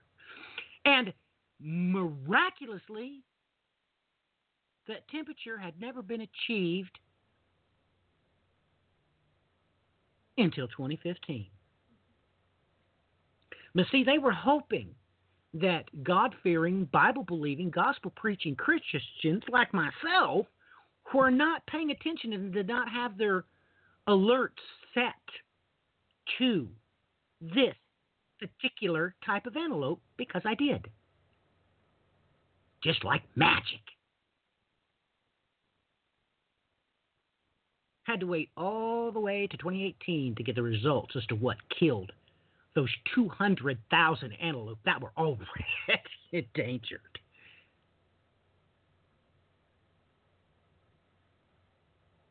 I will tell you this. I don't give flying rip about any markets, and the only reason why y'all are still laying down on your bed of roses is because God ain't give me access to the switch, because I'd have done flipped it. And you could take that to the bank. By God, you can come here and ask my own children, ask my own wife. They'll all tell you. Only reason why this place is still here is because Daddy don't have access to the Lord's switch. Daddy wants his redemption, and he will do anything he can to facilitate that coming on sooner than later. But you know, I hope y'all aren't getting nervous, because you see, I did a whole lot of research at IU. And, you know, y'all do know how much bacteria is present in the human body, right? Y'all just didn't know that it could be attached to a kill switch. We could just, let us say, it's tripped by something like barometric pressure. By the way, you do all do know that that barometric pressure is what caused the sky in the Middle East to be blanketed with blood this past week, right? That's all right. I know. You're safe and sound, aren't you? You know, let's talk about this. The night before Christmas. This was released in RT. Of course, it was released in all the Israeli news sources at the time. But this is the headline from RT, December 24th, 2017. Rip open the skies, Israeli agriculture minister calls for mass prayer to end drought. I got a kick out of this because at the end of the day, even though, you know, NASA had already released that the Eastern Mediterranean drought was the worst in 900 years, but this is what the God haters had to say about it. Now, Many people on Facebook and Twitter were puzzled by the authorities' over-reliance on a higher power, urging practical steps to be taken to tackle the drought. Quote, I don't want to rain on your parade. It would be more efficient if you worry about adding more desalination plants. Oh, really? Really? Well, if y'all hadn't been noticed, massive rain has been hitting Israel. And no, it's not January 24th yet, so a month has not yet passed. And all of their prayers have been screamingly answered.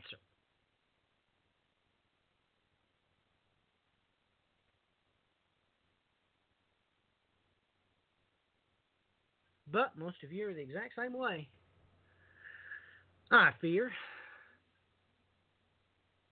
I, for one, am quite happy that I am viewing this picture of a tree that God decided to knock down, and I take note of the vehicle in this picture, and it just screams of a liberal waiting on their retirement. I do love the Lord's sense of humor, ladies and gentlemen. I really do.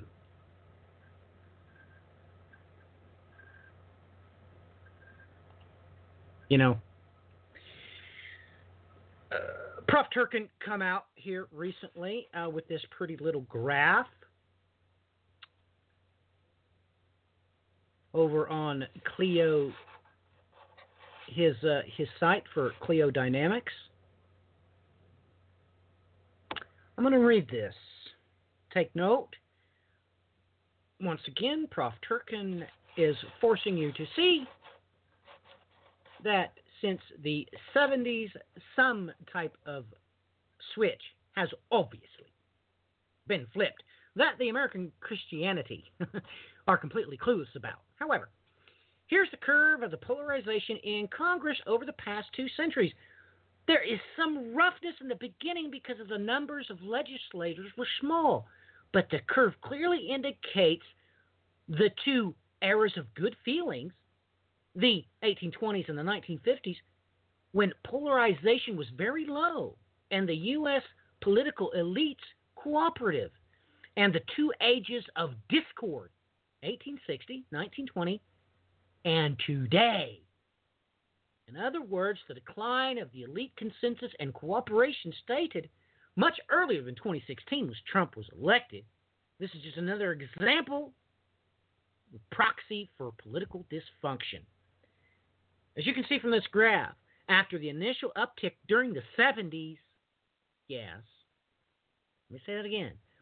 As you can see, after the initial uptick during the 70s, the threat or actual occurrence of filibusters has been trending up. Interestingly, the first government shutdowns also took place during the late 70s.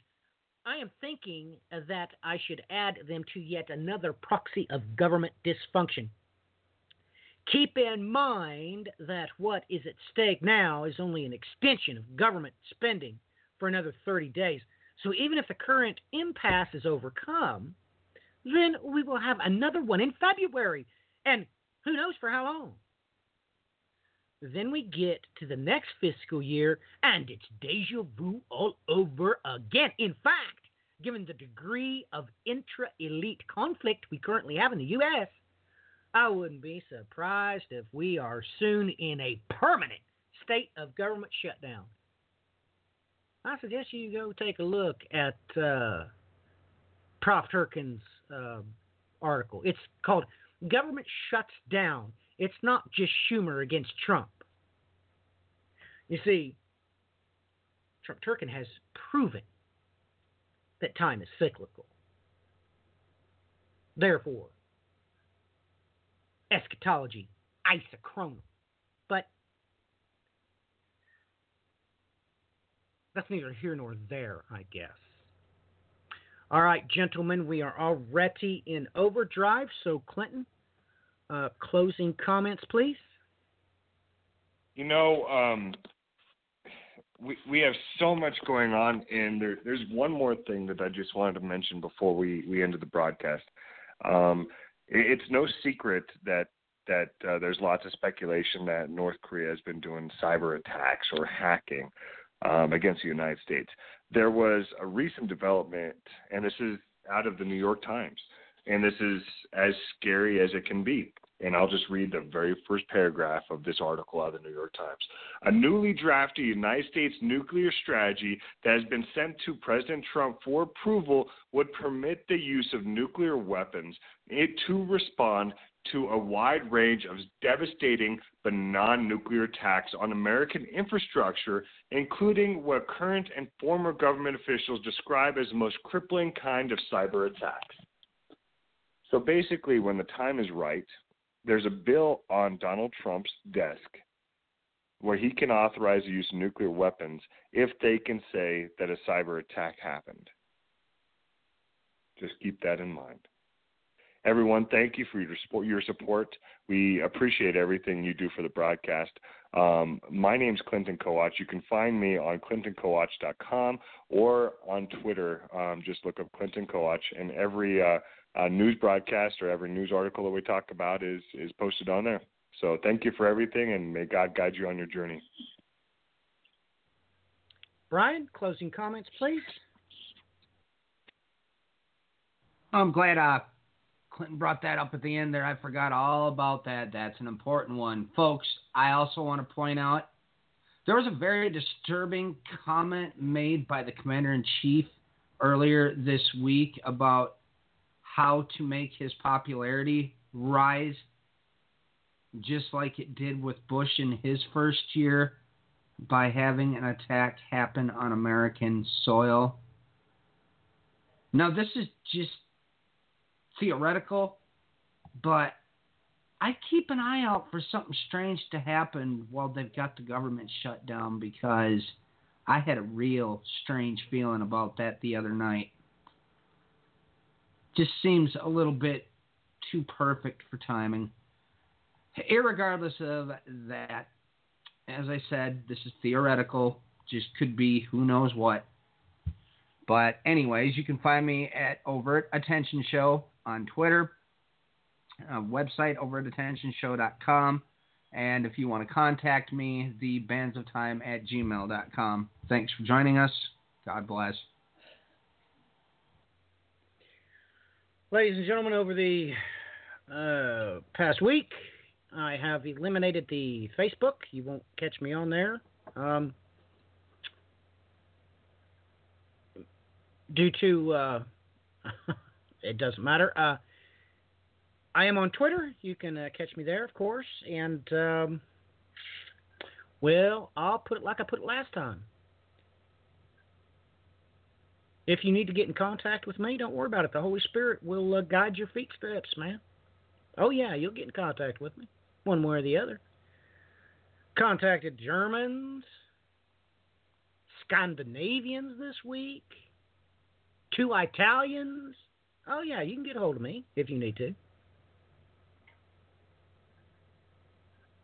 So, nothing to worry about there.